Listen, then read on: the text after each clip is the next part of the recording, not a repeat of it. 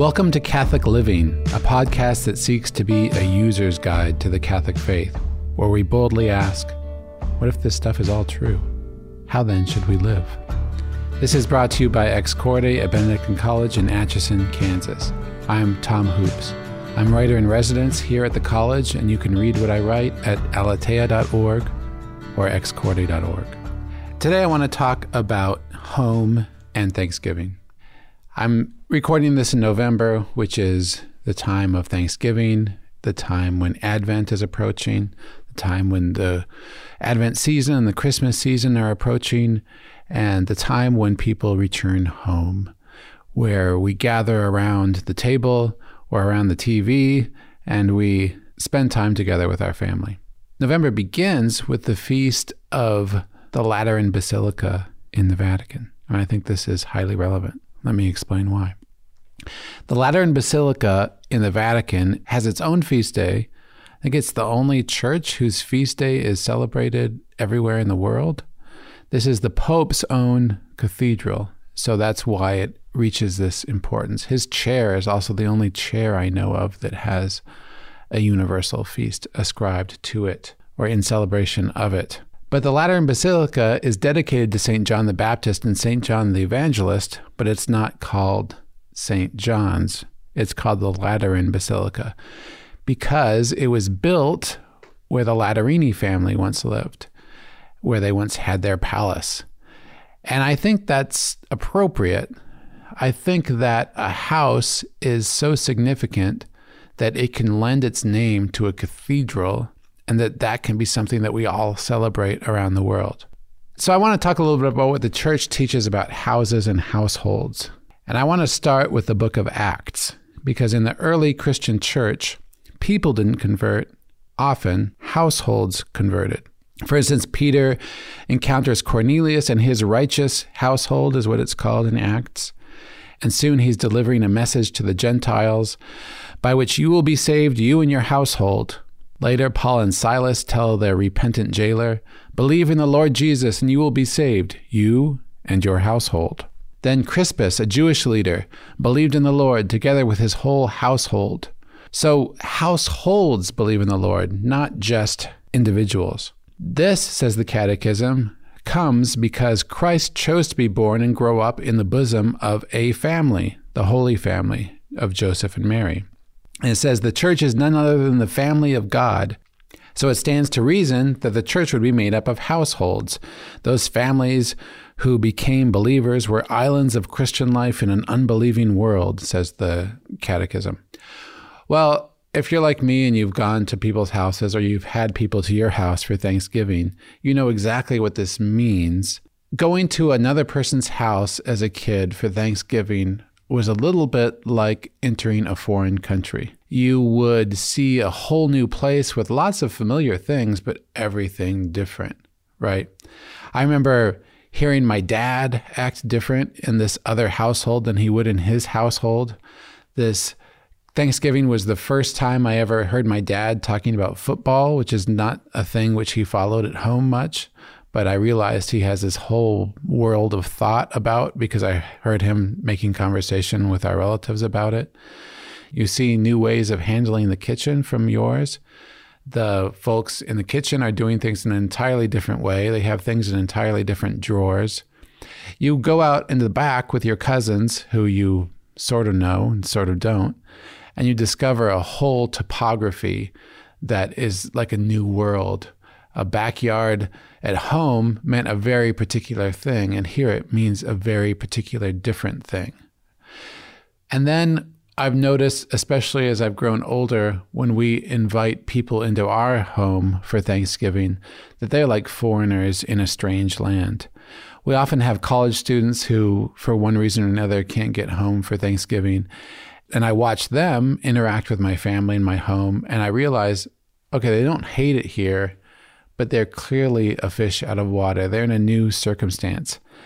They'll hear Adele blasting in our kitchen while we make Thanksgiving dinner because Adele is the only singer who different generations can all agree to listen to. Uh, you hear kids running everywhere, kids running into walls, kids being shouted at, kids being dragged out of difficult spots, kids being encouraged to go outside, uh, doing different things from what that person must have experienced in their own home. So the church teaches that households are important, not just individuals, but also it teaches that your home is a light in the midst of pagandom. You know, autumn falls, it gets darker, and the lights start lighting up. You see Christmas lights, you see Advent candles, you see whole new lights appear that you didn't see before once autumn comes. Well, this is very much a sign of the light of Christian life that shined in the world and that shines today. In the pagan world, the family was nothing like what it is now. In ancient Greece and Rome, infants could be discarded if they weren't wanted. Women had very few rights. You know, when you read in the presentation gospel that uh, Anna was in the temple and that Mary was in the temple, you see that even Judaism had much more respect for women than many pagan religions, because women weren't allowed in the temples of pagandom. Women had to worship their the household gods of their fathers and then of their husbands. They didn't get their own gods. Uh, boys had to follow the household gods of their fathers and carry them forward. Well, if the original Christian family was a light to the pagan world it was in, then in the same way, Christian families today are a light to the pagan world that we find ourselves in. If you think about it, the day that makes far more money and gets far more attention in popular culture is not Thanksgiving, but the day after Thanksgiving, Black Friday.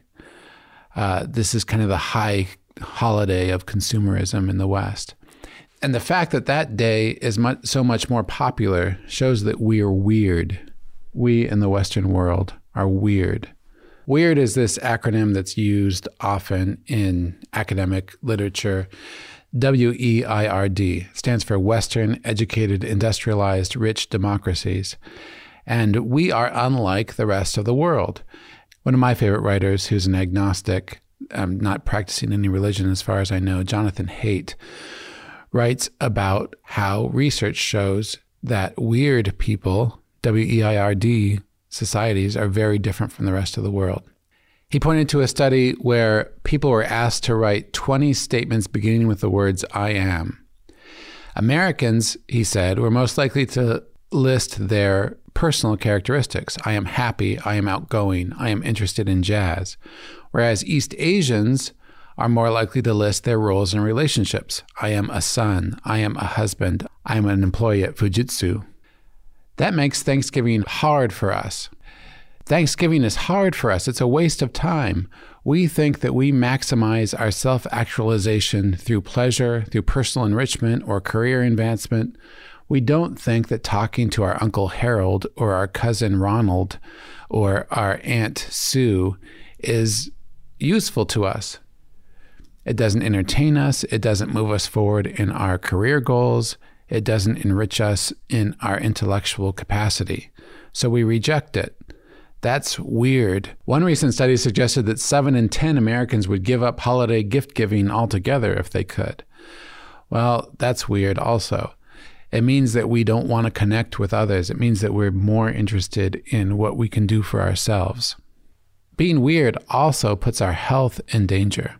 The Journal of Psychosomatic Medicine says that the magnitude of risk associated with social isolation is comparable to that of, a, of cigarette smoking and other major biomedical and psychosocial risk factors. So, being alone literally hurts your health. The answer to this, of course, is community. It's building community, and the first place to build community is in your family. As the Catechism says, in our own time, in a world that is often hostile and alien to faith, believing families are of primary importance as centers of living, radiant faith. The Second Vatican Council called the Church the light to the nations, and the Catechism calls for our families to be a light to our neighborhoods, where real community shines forth and people understand once again what it means to be embedded in relationships. So, how does this happen? The church says your home has to be a school of virtue for this to happen.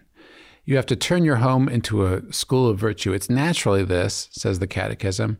The first heralds of the faith with regard to their children are the family. The home is the first school of Christian life, and it's a school for human enrichment, says the Catechism.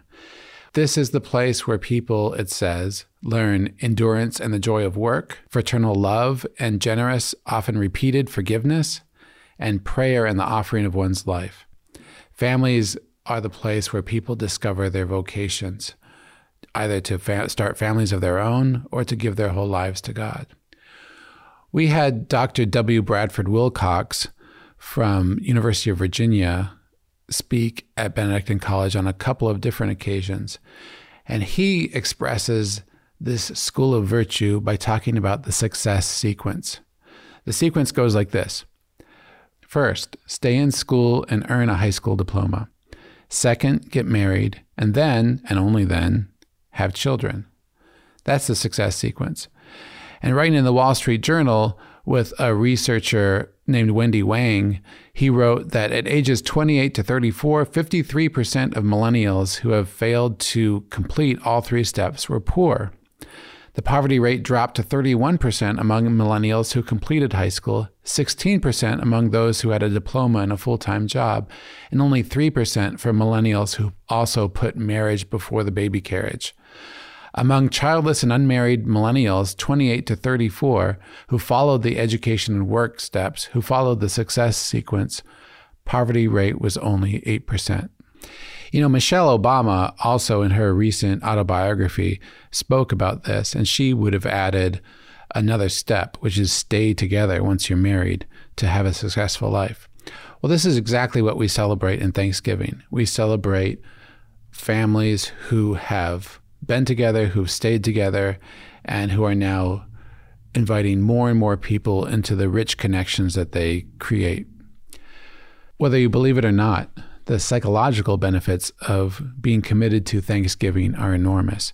Yes, talking to your Uncle Harold and meeting your Aunt Sue and learning to like your cousin Vincent will make you a happier person because it supplants the virtual connections you fill your life with, connections that leave you empty and anxious and don't do you long term good with real connections, face to face connections with other human beings that have rough edges and that expose your own rough edges that you have to come in contact with and learn how to love. that's what makes you happy long term. Speaking of which, the church teaches that your home should be a place of unconditional love. As Pope John Paul II pointed out, the individual today is often suffocated between two extremes the marketplace and the state. Uh, these dehumanize us. They make us either a, con- a producer and consumer of goods on the one hand or an object of state administration on the other hand, he says. So, how do we find ourselves? How do we become who we are in the midst of this overbearing marketplace, which is at us all the time, even through our phones, and this overbearing administrative state where experts are constantly telling us how we should live our lives? We said the place to break out of it is the family, and there's no other solution, really. You have to give yourself in love to a family to realize who you really are. This is why favorite stories throughout human history have been all about finding home. Of course, the Odyssey was all about Odysseus's journey home to try to return to his wife Penelope. The Wizard of Oz was about Dorothy in the strange land trying to make her way home. The Toy Story movies are all about toys wanting to find their way home. Beauty and the Beast is all about somebody trapped in an enchanted castle wanting to come home or make it her home. Uh, this is a very powerful pull for each of us is returning home. I personally disagree with Leo Tolstoy. There are a number of most famous first lines in literature Call Me Ishmael from Moby Dick. Then there's Anna Karenina by Tolstoy, the first line of which is Happy families are all alike. Every unhappy family is unhappy in its own way. Well, I disagree. The happy families I know are very much varied. You have the outdoorsy family that's always hiking and always out on kayaks. You have the athletic family where everybody seems to be good at athletics, and if you go over and play a game at their house, you're sure to lose. There's the brainy families who sit around and talk about philosophy and can demolish me in an argument. There's the drama family that actually, I have a drama family living right nearby. They are both in dramatic performances a lot at the local community theater. And if you go to their house, their conversations are filled with drama. Then there's board game families. There's all sorts of variety in families, but every single unhappy family I've ever encountered has been marked by brooding distance, tension, and unforgiveness, right? There's nothing more energy draining than being in the presence of an unhappy family. And this goes for my own family when it's gone through unhappy cycles in life. This goes for any of our families. What's energizing is a happy family where people have learned to forgive each other and look to each other's best qualities. What's draining and terrible is an unhappy family. So, what else does the church teach about homes and families? Well, the church teaches that holiness starts in the home. The home is where the father of the family, the mother, children, and all members of the family exercise the priesthood of the baptized in a privileged way, it says. The priesthood of the baptized is what you perform in your own home. That's very exalted language that it says means that you lead the family in love and lead the family in prayer and give them on earth a foretaste of the wedding feast of the Lamb.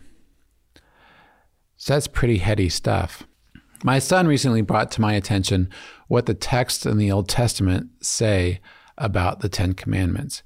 In one of them, God informs the people that he inflicts punishments down to the third and fourth generation, but blesses down to the thousandth generation to those who love me and keep my commandments. So think about this.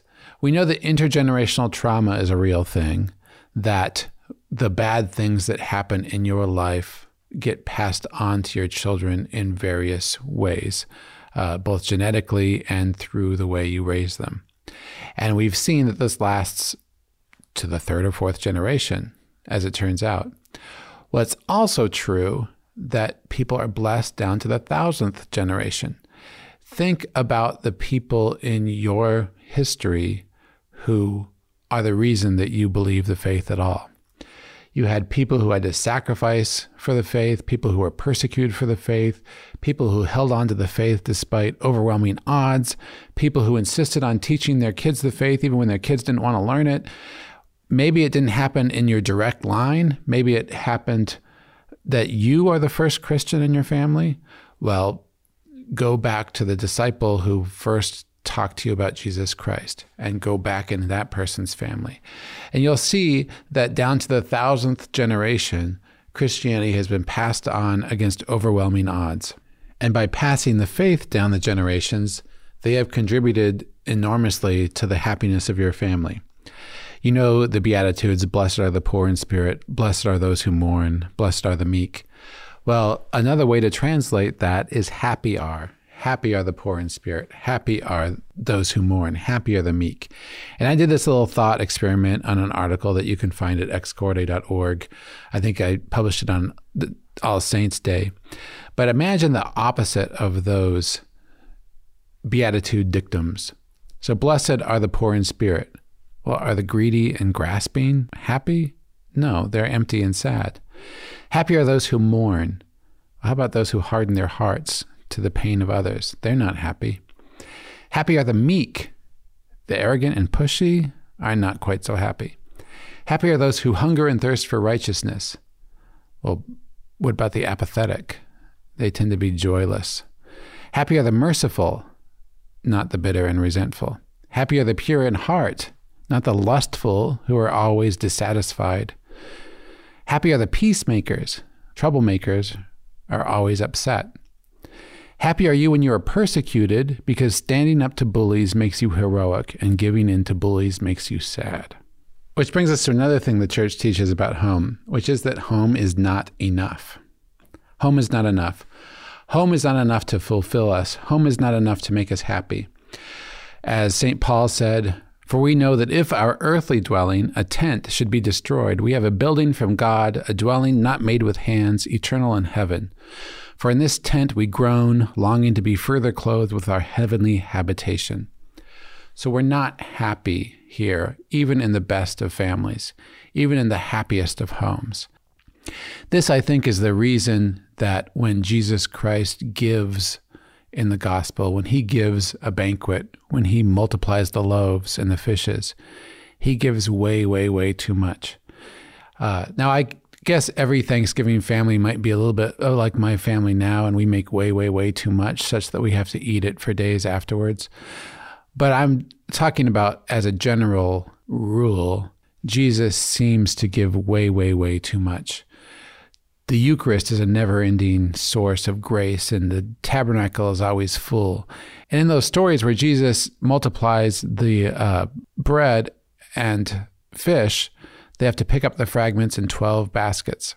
My own family used to have a, a code word. We would say FHB. If we didn't quite make enough food for everybody, FHB stood for family hold back. So suddenly you'd go to get a second piece of chicken and you'd hear FHB from your sister or your mom. I am blessed with a wife who tends to make three to four times as much food as we need for any given occasion. Uh, but luckily, we have lots of mouths to eat the leftovers. But Jesus and God never say FHB, and we long for a life in a world which will not happen here on earth, where we will always and everywhere know that there is enough and more than enough. The problem is that we try to fill our hearts here on earth in a way that they'll only be filled in heaven. As Pope Francis put it in his encyclical Laudato Si, the emptier a person's heart, the more he or she needs things to buy, own, and consume.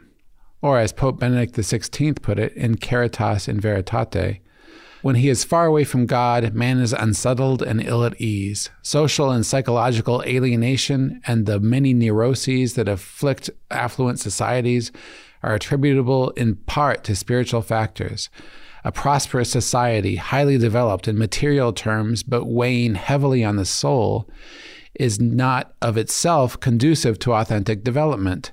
The new forms of slavery to drugs and the lack of hope into which so many people fall can be explained not only in psychological and sociological terms, but also in essentially spiritual terms.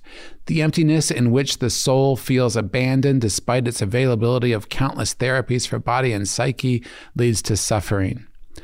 This is the world we live in, where we are trying to fill this unfillable desire for more, and we look all around us for whatever will fill it.